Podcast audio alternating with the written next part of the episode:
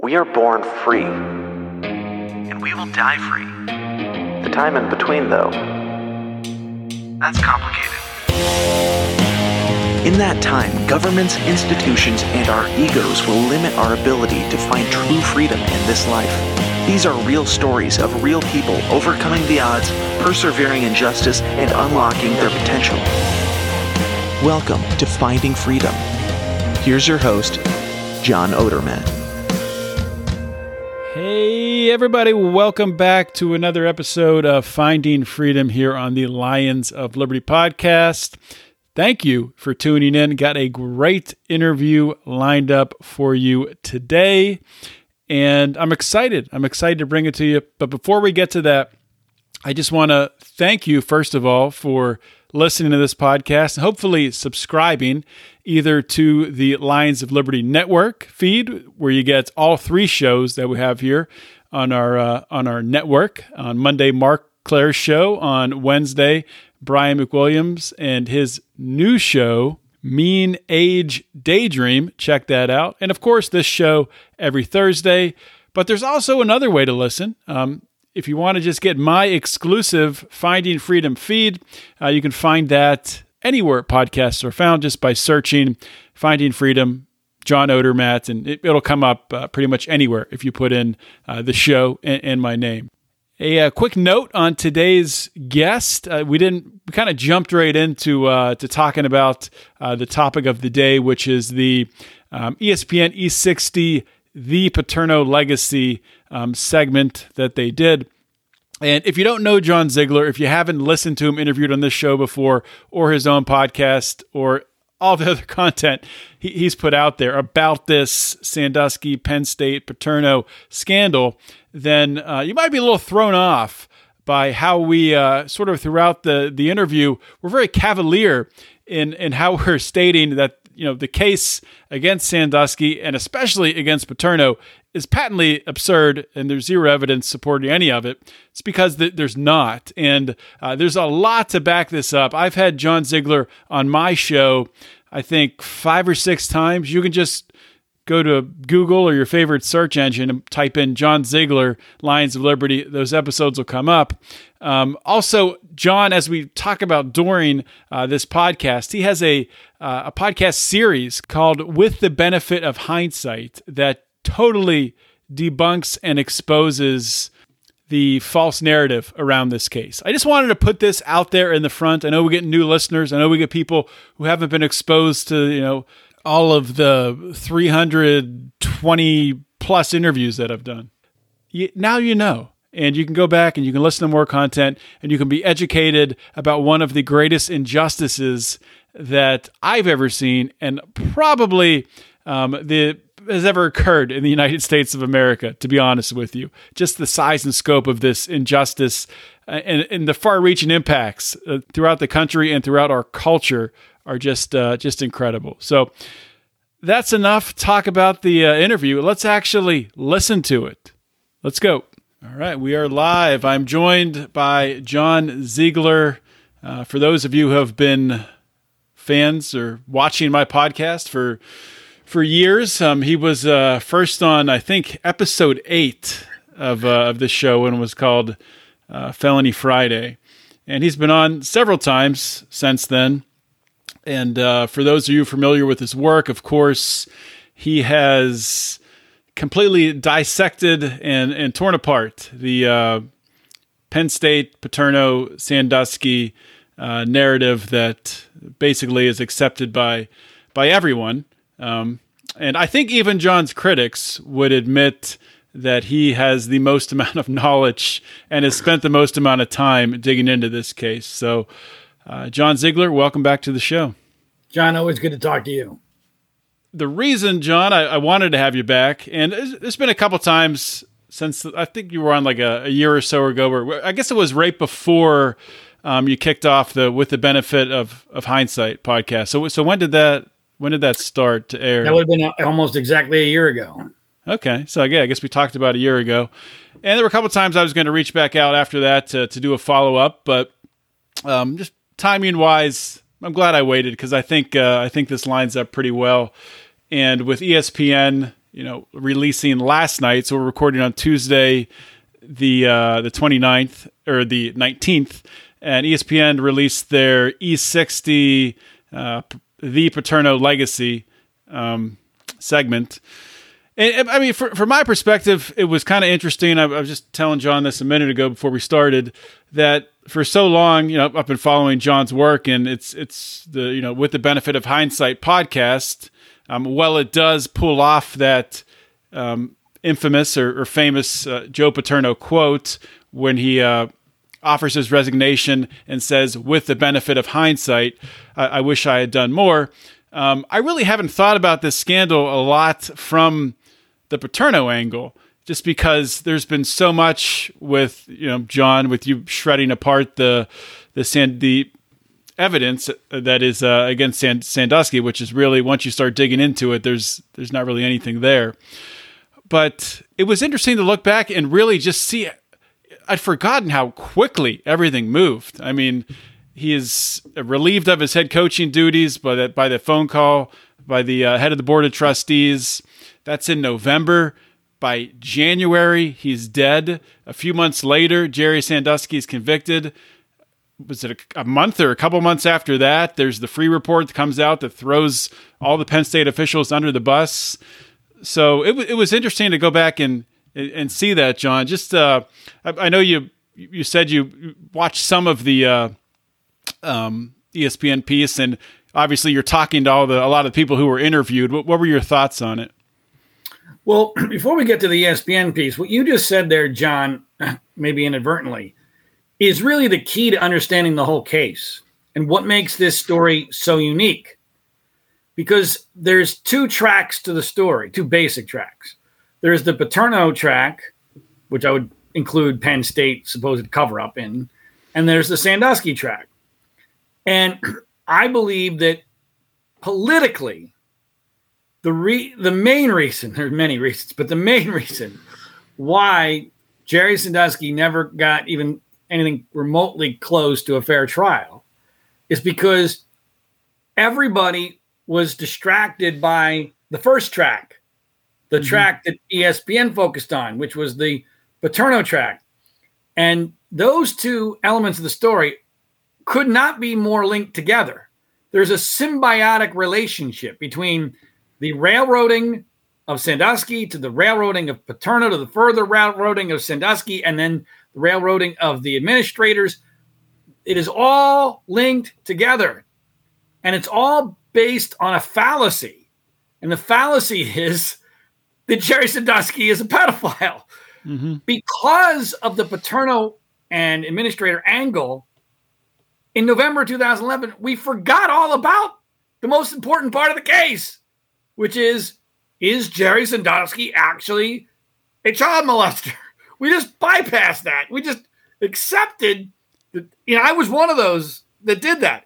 Just mm-hmm. accepted that that was true, and everyone immediately rushed to, well, wait a minute, what did Paterno know? What, what what did he do? Did he do the right thing? Was there a cover up? This sounds insane.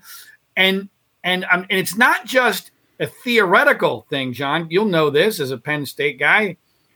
Who are all of Jerry Sandusky's biggest supporters? They're all also at least fans of, if not friends with, Joe Paterno and the Paterno family. So as, as soon as that divide is created, I mean, I've said often that this case really verifies, validates the the famous Ben Franklin Revolutionary War quote: "We shall all hang together, or we shall surely hang separately." That's what happened here, because everyone hmm. separated, including the administrators, and they got hung on their own. If they had all realized they were on the same team, I believe they could have easily survived this. But it was the it was the focus on Paterno, which be to be clear, happened almost entirely because of ESPN.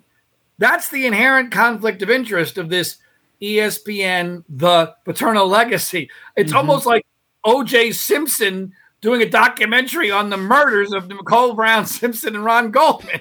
I mean, I mean, they're the ones that did this. They, so, so, and now they're they're ten years later. They're examining it, and they're examining it, John, very much to, to allude to what I just said about how this case really breaks down. They're they're really looking at it as very much like a five year old investigating how Christmas gifts get underneath the Christmas tree.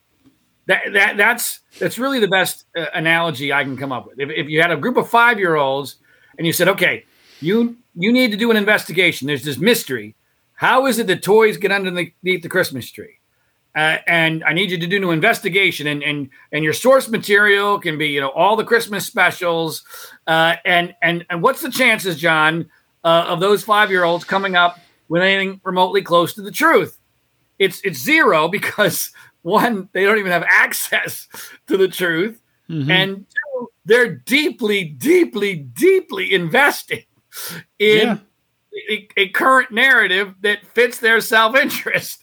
So they're not even going to look beyond their blinders, and and that's what ESPN is. So that's that's a that's a very long preface to to um, the ESPN thing. Now now to answer your question more directly, I think the most relevant thing to talk about here is my experience with the guy who produced and reported this, a guy by the name of John Barr. Now, John Barr is basically a third stringer, has been a third stringer investigative reporter at ESPN.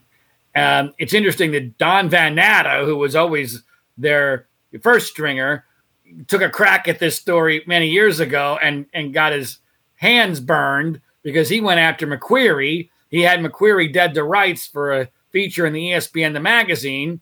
Told me, which is on tape, you can find it at YouTube. It's an amazing, mind blowing audio interview I have with Don Van Natta where he acknowledges all of this, brags about it to me, and Mhm. then it's clear that ESPN cut his nuts off, and uh, and he's never reported on the story again.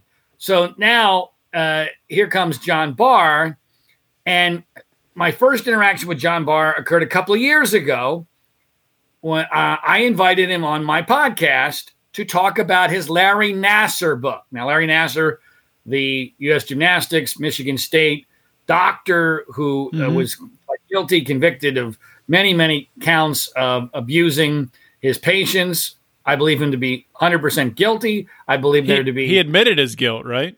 well, Didn't yeah, he? unlike the Sandusky case, there's a there's a confession, there's a plea, there's actual evidence, there's pornography, there's logic Mm-hmm. to the case. Now, I have some questions about how it happened and you know that are on the periphery, but um, he had written a book, and, it, and the title of the book is is interesting. A Barr's book, I believe the title is "Start with Believing." Now, um, that I believe Nassar to be completely guilty, but that's a very dangerous title of the book, right? I mean, start with believing that, that- that- I mean, that no, you start with you start with evidence, and, and and then you believe whatever it is that the evidence leads you to believe, but you don't start with believing. So, but the reason why I asked him on my podcast and he accepted the invitation was, as you know, I'm always looking for even the slightest opening for someone to open their minds about the Sandusky case. And I thought, okay, here's a guy with total street cred on the sex abuse issue. He's written a book about the Larry Nassar case, right? But Malcolm Gladwell, as you probably remember, in talking to strangers on my advice, had written about how the Nassar case raises a lot of very legitimate questions about the Sandusky case, which we just alluded to. In other words, I really believe that the Nassar case is one of the easiest ways to convince people that, wait a minute, what we were told about Sandusky can't possibly be true because all the things that we should have seen in Sandusky, we see in Nassar, and, and, and nothing in reverse, or almost nothing in reverse. And so that was my intention. My intention was to interview him about the Nassar book and to sprinkle in, hey, don't you find it odd that this wasn't in the Sandusky case? Now, it's always a long shot, but I'm, you know, all about taking long shots. Mm-hmm. Well, he had, had had accepted the invitation, and then he messaged me out of the blue, like right before, uh, that he wasn't going to do it. And I'm I presumed, you know, Occam's razor, that he had investigated me and saw that I was seen as a Sandusky supporter, and that therefore uh, this was too dangerous or whatever. I, I, I don't know how deeply he got into it, but it was obvious to me he was not he was not being transparent in why he bailed. And at that point, I pretty much knew, okay, this guy's at best a coward and maybe a moron. Um, and so then I never gave him much thought after that until several months ago. I learned about this effort ESPN was making, and I learned about it through Graham Spanier, former president of Penn State, and Gary Schultz, former vice president of Penn State, both of whom were accused of a alleged cover up and eventually went to pr- jail for a couple of months for things that didn't even happen. Completely ridiculous. For, mi- for misdemeanors. They, they, right, yeah, they plead to, uh, or Graham right. didn't plead. Graham was convicted of, of a misdemeanor. Yeah. Right. Of, of, mis- of a one misdemeanor, no records, no nothing. I mean, for, mm-hmm. this is the only guys that have ever gone to jail for anything close to this, probably in the history of modern history of the country. And I've gotten to know both of them well. I, we have ex- we have four. Uh, we have, I think we have a combined nine or ten hours of interviews with these two guys uh, on our podcast with the benefit of hindsight. You can, by the way, yeah. all of it's totally transparent. You can find it all at my website, framingpaterno.com. Every every minute of it, no edits, no nothing, because I I'm totally believe in transparency. Anyway, I, I just let me let me let me add a plug there for you, John, because I mean, l- definitely listen to the, the whole podcast, whole series with the benefit of hindsight. But those two interviews um, or actually, th- those two interviews, I think might have been the last three you did Spanier, Schultz, and then the one with uh, Sandusky's adopted son and his wife. I think were, were three of the most powerful ones. So definitely people should listen I agree, to those. I agree with you. I agree with you. I, I, if you listen to the whole Graham Spanier interview, the two Gary Schultz interviews done over several year period of time, and the interview with EJ Sandusky and his wife, and you don't believe that at the very least, Jerry Sandusky is very likely innocent, mm-hmm. then I'm sorry, there's nothing I can do for you. Uh, and Gary Schultz knows it. Spanier knows it. He just won't say it as as declaratively as Schultz. But anyway, both of them, I've gotten to know them exceedingly well, and they said that they had done interviews with Barr and that they thought they had gone very, very well. Now, I was skeptical at that time, and I was also a bit ticked off because, and, and, and this would actually lead to an email exchange I had with Spanier today uh, I was a bit ticked off because they they didn't tell me this was happening. This is this is a constant theme in all this. I mean, here I am, a tremendous resource on how to deal with these jackasses in the media on this case, and no one ever takes me up on on my advice. And even when they I do give it, they never take it. But in this case, they didn't ask for my advice, which I think I could have been very, very helpful. In fact, as I've already alluded to, Graham acknowledges this because Graham is very upset with how his interview with John Barr uh, was portrayed, and he was yeah. basically schnookered. I mean, he was schnookered. He he admits that he was hoodwinked uh, by John Barr. Uh, he, John Barr gave him the impression that he was on uh, Graham's side, and that this was going to be a look at the other side of the case, and uh, they were going to be totally fair. And and I think Gary Schultz thought the same thing. And based upon that, John, I went to Jerry Sandusky and I said, Look, John Barr at ESPN is doing this thing. Um, I know you're not going to want to do an interview with him, but I don't think you have anything to lose. Spanier and Schultz say he's being fair. I don't believe that that's what's going to happen, especially with regard to you, but there's nothing to lose here. And then I gave him very, very specific instructions, which, much to my surprise, it appears as if he actually took which he's never done before. Uh, I gave him very, very specific instructions on how to deal with a taped interview because that's the inherent disadvantage that Graham didn't know how to deal with, and, I don't think Gary did either. Which is you, you take ESPN tapes a two-hour interview with you, and then they take at most 90 seconds of it and whatever snippets they want to turn mm-hmm. it into their narrative. And in a case this complicated, they're always going to be able to take something uh, you know, that that portrays a a reality that's at least slightly different than what you wanted and fits their view of the world, their narrative, their Christmas story, if you will. And so, um, I, I was very skeptical that this thing was ever going to turn out to be a positive. Uh, but I have to say that it probably this seems to be a continuing theme in the 10 years of this nightmare. I had very low expectations and they were not met. so, Hey, let's take a quick break in the show. I want to tell you all about an awesome company uh, run by like minded people, people who love liberty and care about these ideas. It's called Paloma Verde CBD. Um, it is run by a couple out of San Antonio, Texas. If you're someone who uses CBD to relax, to sleep, for joint pain, muscle pain, all those different things, they have what you need. Um, you can find your, your full spectrum tinctures. You can find flavored, unflavored, massage oil, bath bombs, gummies, uh, CBD solve to help to fight inflammation and joint pain and stuff like that. A, uh, a menthol sports cream, and even dog chews for your uh, four legged friends. So please, if you haven't already, check out Paloma Verde CBD. All you have to do, go to their website, palomaverdecbd.com, and put in ROAR at checkout for 20% off your order, guys. Uh, you can't beat this deal. Head over to Paloma Verde CBD and get some good products, feel better, be healthier, and enjoy life.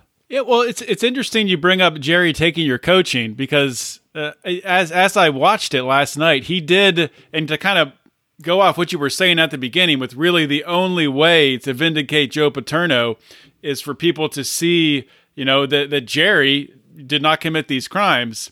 And Jerry said that. He said the only way to exonerate Joe is for me to be exonerated, and I'm innocent. I was surprised they they even they put that out there that, that they published where, that. Where part, do you honestly. think you got that? Where, where do you think you got that line, John? It sounded like something you would you would tell him to say. and he actually said it, and ESPN used it. I I was quite shocked. I mean, uh, good kudos to Jerry to finally. If, if, if I had been around during the Bob Costas interview, I think things would have been a lot a lot different. Um, and by the way, I've, I've been in touch with Costas about his role in this uh, ESPN thing uh, as well. But um, yeah, ironically enough, I I think that Jerry probably moved the ball. They didn't move the ball much, but I think Jerry probably did better than almost anybody else uh, on on the good side uh, of this story. Um, and it, it's a shame. I, I- ironically enough, I think it's probably because the interview with Jerry was only a half hour long because that's all they could do in in a prison telephone interview, and so therefore there's less to take out of context. And I Mhm. kept telling Jerry they're only going to have 30 minutes. If you constantly say you're innocent, they're going to have to use you saying you're innocent. there's no there's no way to cut around it. So um, you know, unfortunately, when when Graham and Gary are doing two hour interviews, uh, you know, they they let their guard down. I'm sure numerous times, and they say things that make it sound like they still don't think they did enough, which was the theme of of their responses, which I. John, I think you'll appreciate and, and won't have any problem believing this, but I sent Graham an email afterwards, basically berating might be too strong a word, but I was very ticked off with him about, and I said, look, it is, I'm done with this, this BS narrative that you guys rely on that you didn't do enough. That, that, didn't, that didn't work 10 years ago. It's not going to work now.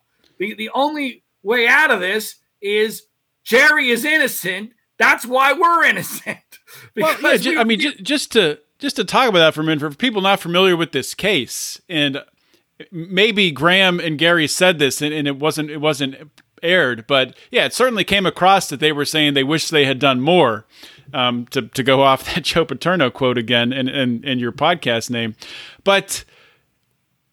I think they would both agree that at the time, and I think they said this in the interviews with you at the time they didn't think they were talking about anything any sort of sexual crime or anything like that they thought it was just you know jerry sandusky being in the shower with a uh, with a boy and they didn't want that to happen anymore i mean that's essentially what they were trying to do right That's the inherent problem of the case. Is that what they were actually dealing with is is an apple and uh, and what people think they were dealing with is an orangutan. I mean, basically, I mean those tho- those are the the two very stark differences. And unfortunately, you know, Graham does not have the gumption to come out and and make it very clear uh, that that's the case. They've they've been they're still.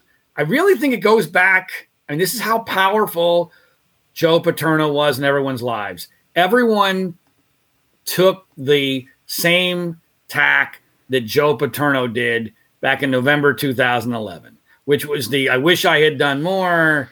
Uh, you know, with the benefit of hindsight, they they thought, and, and by the way, that was all Scott Paterno, who's a freaking moron. Uh, his who was not included in the uh, in the Yeah. ESPN thing. It was all, it was all Jay, but well, yeah, uh, um, it should have been all Jay from the beginning because Jay knows that Jerry Sandusky is innocent. He just doesn't have the balls to say it. Scott's so so stupid and, and egotistical. He doesn't have the courage to admit that he was wrong when he came up with his original. This is so important, and we go into this in great detail in my podcast with the benefit of hindsight. The, the it is so important to understand that the PR strategy of Scott Paterno here was to throw Jerry Sandusky under the bus as far as possible and try to thread that needle. And it was not a needle that was threadable under those circumstances. In a mm-hmm. rational world, it could have worked. Uh, you know, you, throw Jerry as much under the bus as possible, um, and and you say, look, uh, we, we did the best we could, and it's it's horrible what happened here, but it's not our fault. But but the exp- the nuclear explosion was so large on Sandusky, and you know, partially because uh, Scott doesn't allow any defense of Jerry at all. Jerry, the guardrails come off. They, they come off of what Jerry is capable of as this magic pedophile. And effectively, Jerry Sandusky becomes the coronavirus, where he is capable of anything. I mean, so then that that comes back to haunt the Paternos years later when we get these cockamamie, insane stories from the mm-hmm. 1970s where these frauds come forward and because they're outside the statute of limitations and the only way they're going to get money from Penn State is if they claim that they told Joe Paterno something and Paterno is dead and can't contradict them. So so these cockamamie stories that they told Joe Paterno in 1971 and 1976 that Jerry Sandusky had sexually abused them and Joe told them to go pound sand, they got believed because because everyone was now there was no guardrail there were no guardrails on what Jerry Sandusky was capable of he became magic and, And, Ka- uh, Kakame- Kakameme's story is putting it lightly. The one story was that Jerry essentially picked up a hitchhiker and violently raped him, which doesn't even align with anything you know they they presented with with the trial with it being grooming. He's Can- not, can I not go- a Can I Go even? Can I, I know this is an aside, but can can we, it's, it's worth it just to give Sure, give yeah. me two minutes Yeah, two go, minutes go. on that story because it's unbelievable. So so we're to believe that at the beginning of Jerry Sandusky's pedophile career, right when you would think he would be the most careful, and when he is barely even part of the Penn State staff. There's no national championships. He's he is not the defensive coordinator. The second mile doesn't exist. And so here he is, a brand new coach, a brand new uh, inexperienced pedophile. He picks up a hitchhiker, offers him marijuana and alcohol, neither of which anyone has ever seen Jerry Sandusky take in any part of his life ever, brings him back to Penn State, rapes him in the Penn State bathroom. Why there? Who the hell knows?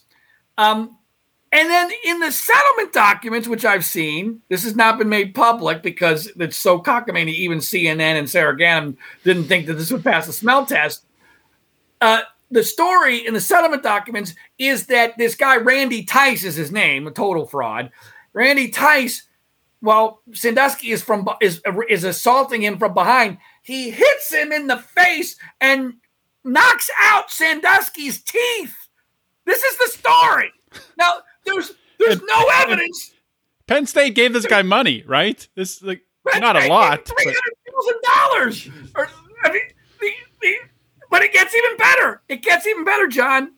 So not only is there no record that Jerry Sandusky ever had massive dental injury, Franco Harris was on that team, by the way, and I've talked to him. You know, it's laughable that the team wouldn't, everyone on the team wouldn't know that, that Jerry Sandusky had his teeth knocked out, right? I mean, if you ever looked at Jerry Sandusky's teeth, it's clear he's never had major dental surgery. He's mm-hmm. got terrible teeth. But here's the best part we now believe we know where that story came from because Randy Tice is a big Pittsburgh Steeler fan. And on his Facebook, in fact, with his money he got from Penn State, he bought a Pittsburgh Steeler Corvette. Uh, uh, and so Um, so, and on his Facebook page, there's a lithograph of a of Jack Lambert from Super Bowl 10, where the Steelers played the Cowboys. And I'm telling you, John, this sounds crazy, but I believe it with every fiber of my being. In the lithograph, there's two parts to the lithograph. There's the one part of the lithograph that's kind of in the corner where Lambert is tackling Preston Pearson, a Dallas Cowboy running back, in the exact same position that Tice claims to have been in when Sandusky was raping him in the in the shower. But then here's the best part. The biggest part of the lithograph is Jack Lambert close up.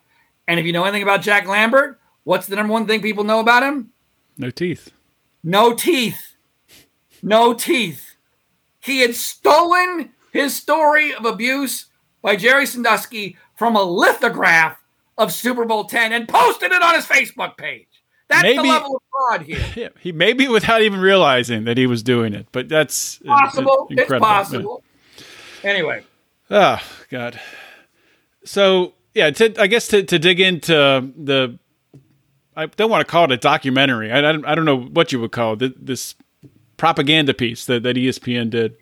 let's let's well, no. I call it is the protect our narrative movie. Okay. I mean, Protect- we, it's ten years since we created this narrative. If we feel it feels like it needs some shoring up, so we're just going to revisit the whole thing and and do no new report. I mean, it's it's astonishing how little new there was in this. The best way I can describe it, John, is you know I did my own documentary film back when I thought Jerry was guilty in uh, on the one year anniversary. So nine, basically nine years ago. Nine years ago, I did a documentary film, almost exactly the same length. Uh, you can find it for free on YouTube. It's called The Framing of Joe Paterno, and um, there is more new information compared to November 2011 in that film than there was in ESPN, who has unlimited resources, uh, in, in their story 10 years later. And, and the most glaring example of that, here, John, even I, it, it's so obvious it didn't even occur to me. How insane is it that there's not a mention of victim number two, the boy in the shower in the Mike McQueary episode? There's Yeah. not even a mention. Now, Well, they, they, they mentioned they they mentioned the the shower incident, but Right. yeah, McQueary was not interviewed. Um, there, yeah, there was no mention of victim number two being non-existent. Uh, yeah, they didn't didn't touch that. I actually, correct me if I'm wrong. I actually think they either bank on, or maybe they're. I, I, I- I don't think they're stupid enough to believe this themselves, but they use victim number one, Aaron Fisher, and I guarantee you, most people watching think, "Oh, that must be the kid that was in the shower with Mike McQueary." Maybe. Right? They probably think that when that's not even remotely close.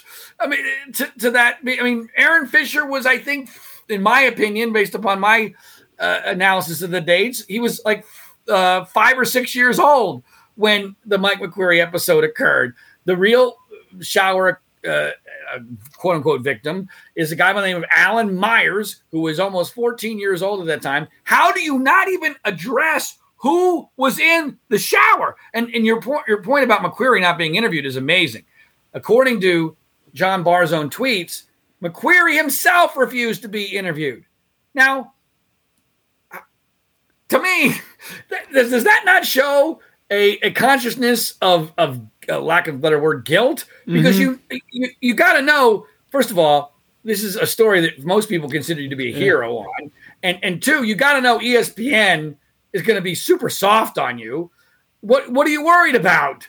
Well, I mean, in, in the non E ESPN world, a couple of years ago, Malcolm Gladwell wrote a, a book in which he documented my work that Mike McQueary got the date of the episode wrong not once, but twice, catastrophically wrong, and that he waited six weeks to actually report this, not a couple hours after mm-hmm. getting up the next morning, which is a completely different narrative. What wa- was his? Was he afraid he might be asked about that? I don't know. Well, but But- do, do you think ESPN even knows about? Well, I mean, uh, they should know about it, but do you think they would even do the research to know that the second date is even No, is but even it doesn't matter.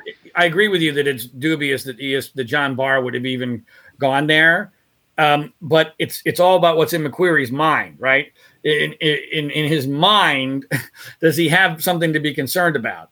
Um, but there's other reasons he might not have uh, spoken. Sara Ganim, interestingly, also did not agree to do an interview, which is fascinating because right now she's in the middle of a massive scandal that no one is bothering to talk about. You know, in November of last year, she introduced a brand new Sandusky podcast, which claims to tell the story of of uh, of someone who died because of their Sandusky abuse, the first such death in her words, uh, and and that was put out on on the 10th anniversary of this uh, story, November 4th. The, the, tra- the trailer, yeah, the trailer was The released trailer to the was. podcast. Yeah, Right. So she puts that out. It was like 20 minutes. So it's kind of like episode number one. And and she does that last year, last November. We're now in April. The first episode or the second episode, whatever you want to call it, has still never been released. I had a media reporter breathing down her neck. She refused any responses. And the Penn Live people, it's important to point out this podcast by Sara Ganim, it's not just her on her own. This is being backed by uh, Patriot News, her newspaper, where she won the Pulitzer Prize for this story, the Pulitzer organization itself, Meadowlark Media, which is currently run by the guy who was running ESPN at the time when the scandal happened. These are big, heavy hitters, and and they uh, they told the Penn Live people told the media reporter that they that the podcast would be released in March. This was in February when they were uh, getting bombarded by questions from a mainstream news outlet. They said, "Well, it'll be out in March." We're now late April, still no sign of it. It ain't coming out. I mean, this came out with massive fanfare. Uh, lots of you know news coverage just to, just describing this person as a Sandusky victim who had killed himself in an overdose back in 2018 when there is not a shred, not even a shred of evidence he even ever described himself as a Sandusky accuser. Never testified, never got uh, filed a claim, got a settlement. There's no there's no deathbed diary or journal or there's there's nothing. Is just, in fact the, the nothing but the family uh, and the mom and the brother and including uh, the the kid himself uh, uh, praising Jerry Sandusky publicly, uh, uh, euphorically on, on numerous occasions. It's just and and it is my understanding that a lawyer uh, sent Sara Ganim and and those who were backing this podcast a cease and desist notice, and they must have taken it very seriously. My guess is that somebody with a clue looked at what she was trying to do and said, "Wait, this is this. We can't do this. There's there's there's we're No evidence. somebody- there, there, I mean, there's literally nothing. There, I mean, and and let's be clear, the overdose occurred in 2018. Jerry Sandusky was in prison for 7 years at that point, or almost seven years. Uh, I mean, it's just the whole thing is preposterous. And yet, Sara Ganim is still considered a journalistic heroine, even though she's no longer at CNN. She's out of the business. She's doing podcasts that that blow up, uh, implode on on liftoff and on her. And can you imagine, John? I mean, this is the analogy that I use.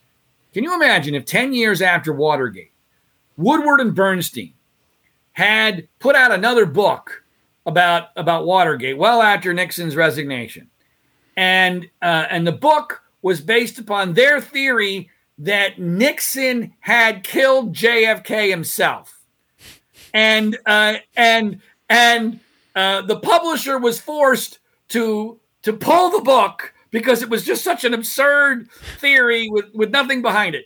Would, would people, first of all, would this not have been a massive media story? And two, would people not have revisited everything about Watergate? because because Woodward, Woodward and Bernstein would have been completely discredited. That's effectively on a smaller scale what we have here with Sara yeah. Ganim. And, and and you know you would think uh, if this were a a regular case that people would would question. Well, wow, if she was going to air this with zero evidence, then what about the the other st- stuff that she that she published back when the Sandusky scandal broke? Did she did she look into any of that, or, or where did that even come from? But that doesn't uh, it doesn't come up. But so there was only one, at least I only noticed one Sandusky victim lawyer that was interviewed. Uh, I think it was was it Larry. Uh, what was I don't remember his name. It, it wasn't uh, wasn't Shubin. I, I was surprised Kline, not to I see. Shubin interviewed. Right, well, yeah. He's in hiding too. I think it was Kline who you're talking about. Yeah, yeah, Kline. And and So- of course, um, it was very important that ESPN uh, let the audience know exactly how many millions of dollars his law firm made from this case. Oops! Oh, that na- that didn't actually happen.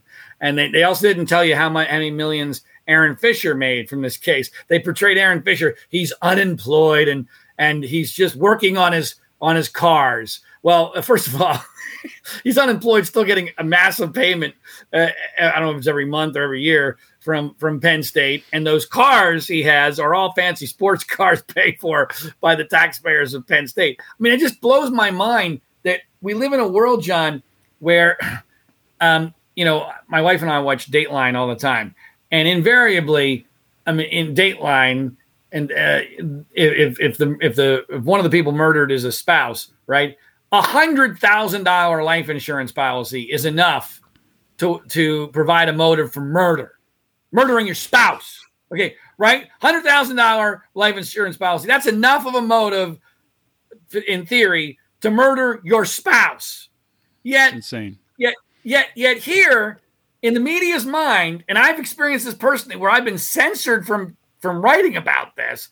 You're not even allowed to mention that. Oh, by the way, Aaron Fisher, in in his case, got paid well over eight million dollars for his testimony, or that these lawyers, Kline, Shubin, a couple of the other big ones, they made many millions of dollars in commissions from this. And by the way, I don't even know if you know this, and this wasn't in the piece, and I don't know how relevant or irrelevant this is, but I'll tell you what, if it happened in reverse, it would be seen as relevant.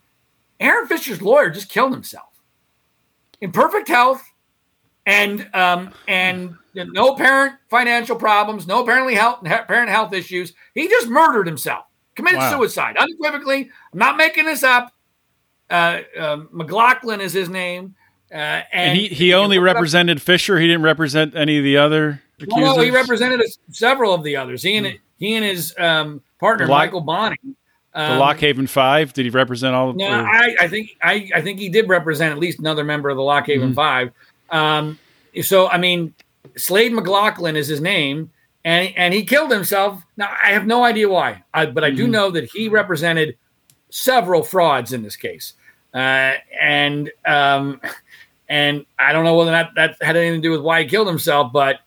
I, I, I just think it's amazing we're not allowed to mention this, and it's even more amazing we're not allowed to mention how many millions of dollars, millions. That's what made this case one of the things that made a case very unique.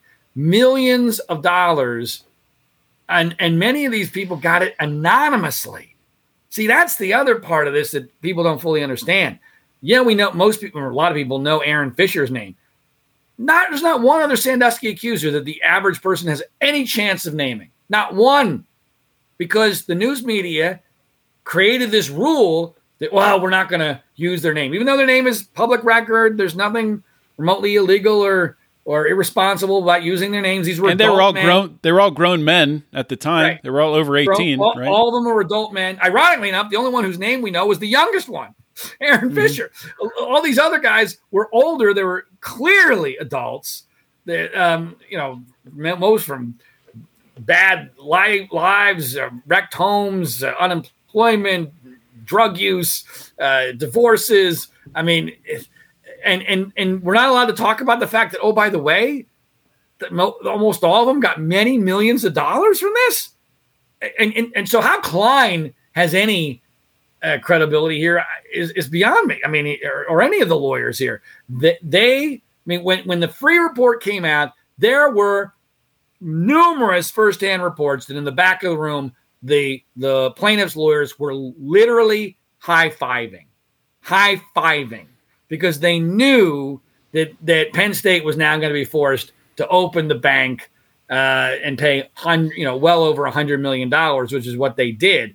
It- well over hundred and thirty million dollars. There's different interpretations of the numbers, but the direct Yeah. payments to the accusers of Jerry Sandusky. It's it's such a it's such a crazy thing. Just to talk about the Freeh report for a minute there, because it, it kind of brought back the the memories and, and really cemented what was happening there. Penn State essentially, you talk about you always talk about upside down incentives because they had fired Joe Paterno, um, because they there was this rush to judgment. They essentially had to to prove that there was you know some sort of cover up or conspiracy to justify their actions, and in so doing, they were you know pretty much. I, I don't know if they knew how much they would end up paying out. That's that's debatable. There was that article written around the time, I think by the New York Times, that it could be up to 100 million. But I guess I guess they were okay with that as long as it justified their decision to fire, uh, you know, an, an iconic head coach. John, what you just said there is so important. It might be the most important thing to, for people to understand the dynamics of the case. And yeah, I talk about these upside down incentives because they drive everything. The people that hired Louis Freeh needed the school to look bad in all this because it wasn't them who were going to look bad. It was Joe Paterno and the administrators who they had mm-hmm. gotten rid of. And so what happened here was here's the short version the Board of Trustees at Penn State used state money, not their money, state money, free money in their minds. They used free money to blame people who were innocent to get them off the hook for having crapped their pants in the middle of a panic. That's what happened here. And, um, you know, I've obviously thought a lot about this in 10 years, and I, I haven't had the, I, I, haven't, haven't told Franco uh, Harris, who I've become very close with, this, but um, because I think it would break his heart.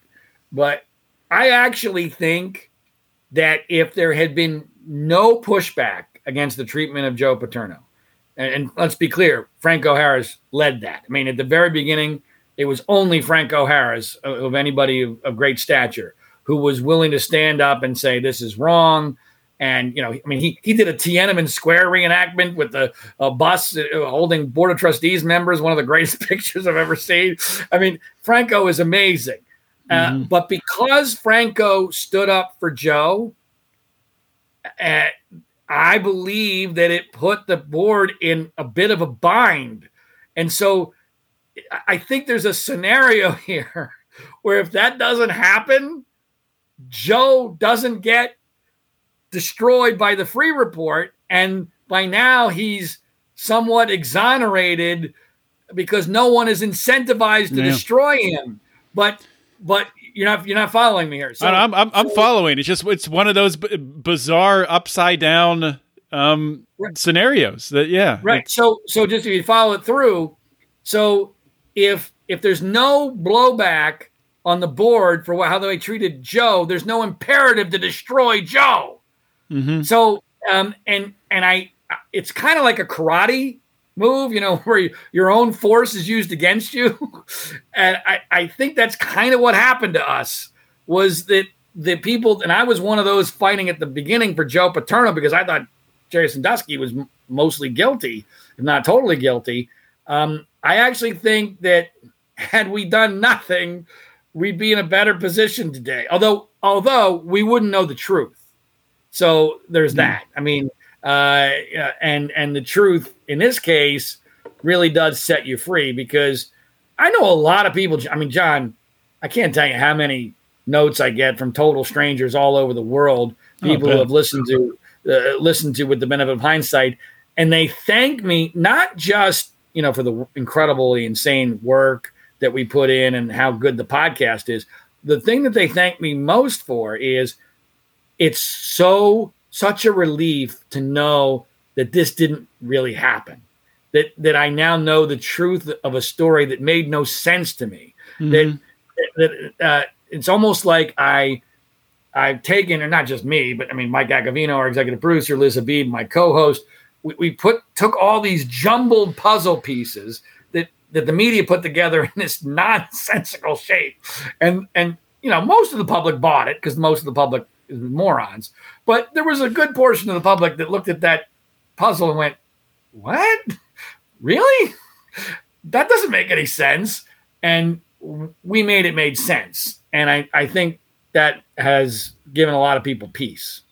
Yeah. And I, I think uh, just to talk about it a little bit more, that I mean, the layout for the way that you guys did the podcast, I think, with with bringing in Liz, Liz Habib, who I mean, from the beginning, it seems like you know she kind of was on the side of you know being a, a University of Pittsburgh alum, very skeptical of, uh, of of the work that you'd put in and pushing back, asking questions. But I think a- asking those difficult questions, um, you know, at times slowed you down and you know kind of helps the listener to catch up because I mean you you've been embedded in this for for so long that I think it's very easy just to just start you know l- listing off things and uh, and going down that road and with Liz being able to step in and saying wait John hold up a second let's backtrack there what the hell are you talking about I, I think it I think it really is, was the best way to present it for sure. Liz is great, and Liz, uh, Liz and I have quite a history. I mean, we we we go back over thirty years. We anchored a, a news a television newscast together in Steubenville, Ohio, Wheeling, West Virginia, and she until fairly recently was the the main sports anchor at the the Fox affiliate here in Los Angeles. And she, when the story broke, bought into it hook, line, and sinker like everyone else in the media did. She now actually teaches uh, sports journalism at, at, the very prestigious Newhouse School at the University of Syracuse. Uh, and so, um, yeah, I couldn't have asked for a better co-host. And uh, and there's no question. Well, well, it does. It, we, we do get sidetracked from time to time, uh, which sometimes is entertaining because we go after each other pretty good at times. Uh, I think in the in the bigger picture, it absolutely helps the listener go through this incredible journey. Yeah, I just want to. We're, we're, running out of time here, but just want to plug again for people to listen to that podcast. If you don't, I mean, you might be intimidated by the number of episodes. You shouldn't be because um, people listen to you know podcast series all the time. You can listen to a podcast series in a week if you uh, you know have have a type of job or you know something where you can do that. So I, I really highly recommend people do that. At the very least, listen to that Graham Spanier interview. Um, the uh, I always forget Jerry Sandusky's adopted son's name. What, what's his name? Um, EJ. EJ. EJ, EJ Sandusky and, and, and, and Gary clear, And to be clear, the the the full unedited interviews are are not actually in the podcast, although some of them are. Um, you know, the, the uh, Spanier and EJ pretty much are. Uh, but if you want the interviews themselves, and, and we talked to uh, oh, well over a dozen key people in this case, many of whom have never – talked before. I mean, members of the Penn State Board of Trustees, Bruce Heim, who founded the Second Mile Charity, a great interview with Franco Harris, who co- confronted Mike mm-hmm. McQueary at Joe Paterno's uh, funeral. Um, you know, all sorts of people that are incredibly close to this case. You can find that at our website, uh, which is framingpaterno.com. It's www.framingpaterno.com. And the, and the podcast itself, which you can find on iTunes and Spotify, everywhere else, is with the benefit of hindsight. All right. Well, John Ziegler, thanks again for coming on the show and uh, talking about this important topic. Thank you, John, and uh, always good to talk to you. And, and thanks so much for caring about the truth. Hey, thank you so much for tuning in and listening to today's episode. Uh, before I send you on your merry way to the, the next podcast or, or the next thing you got a handle on your to do list. Um, before you go, let me just encourage you, please. If you've been listening to this show for a long time, or if you just started listening to it and you really appreciate the work that we put in here at Lions of Liberty, please consider supporting us. You know, I'm not one who likes to to beg for money, and I'm not begging for money. Uh, I'm just making it uh, making it known that myself and Mark and Brian we do put a lot of work into this show, and we do have a, a lot of patrons, a lot of supporters already. Some who've supported us since the very beginning, which is remarkable, amazing, and we are so thankful for that. But for us to really take this show and what we were trying to do here at Lions of Liberty to the next level, um, we need more people that are supporting us, that are backing us, that have our back um, both uh, figuratively and also financially.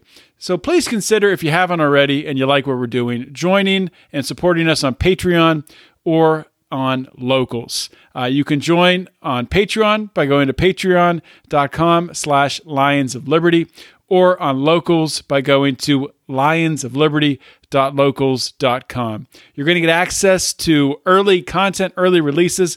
Um, many of our interviews you can watch live um, as they occur, either through a unlisted YouTube link or just in our Facebook Pride if you're a Facebook person. So please do uh, consider joining for either as little as $5 a month, or you can go all the way up to some higher levels where you actually get influence over the show. You get private calls with us and things like that. But every level also does get a discount in our Lions Liberty store, which you can find and you can you can look at all the, the great t-shirts and, and things we have there at lionsofliberty.store. So thank you so much for all the support over the years, and we look forward to seeing you in the Pride. This is John Odermatt signing off. Always remember to keep your head up and the fire is liberty burning.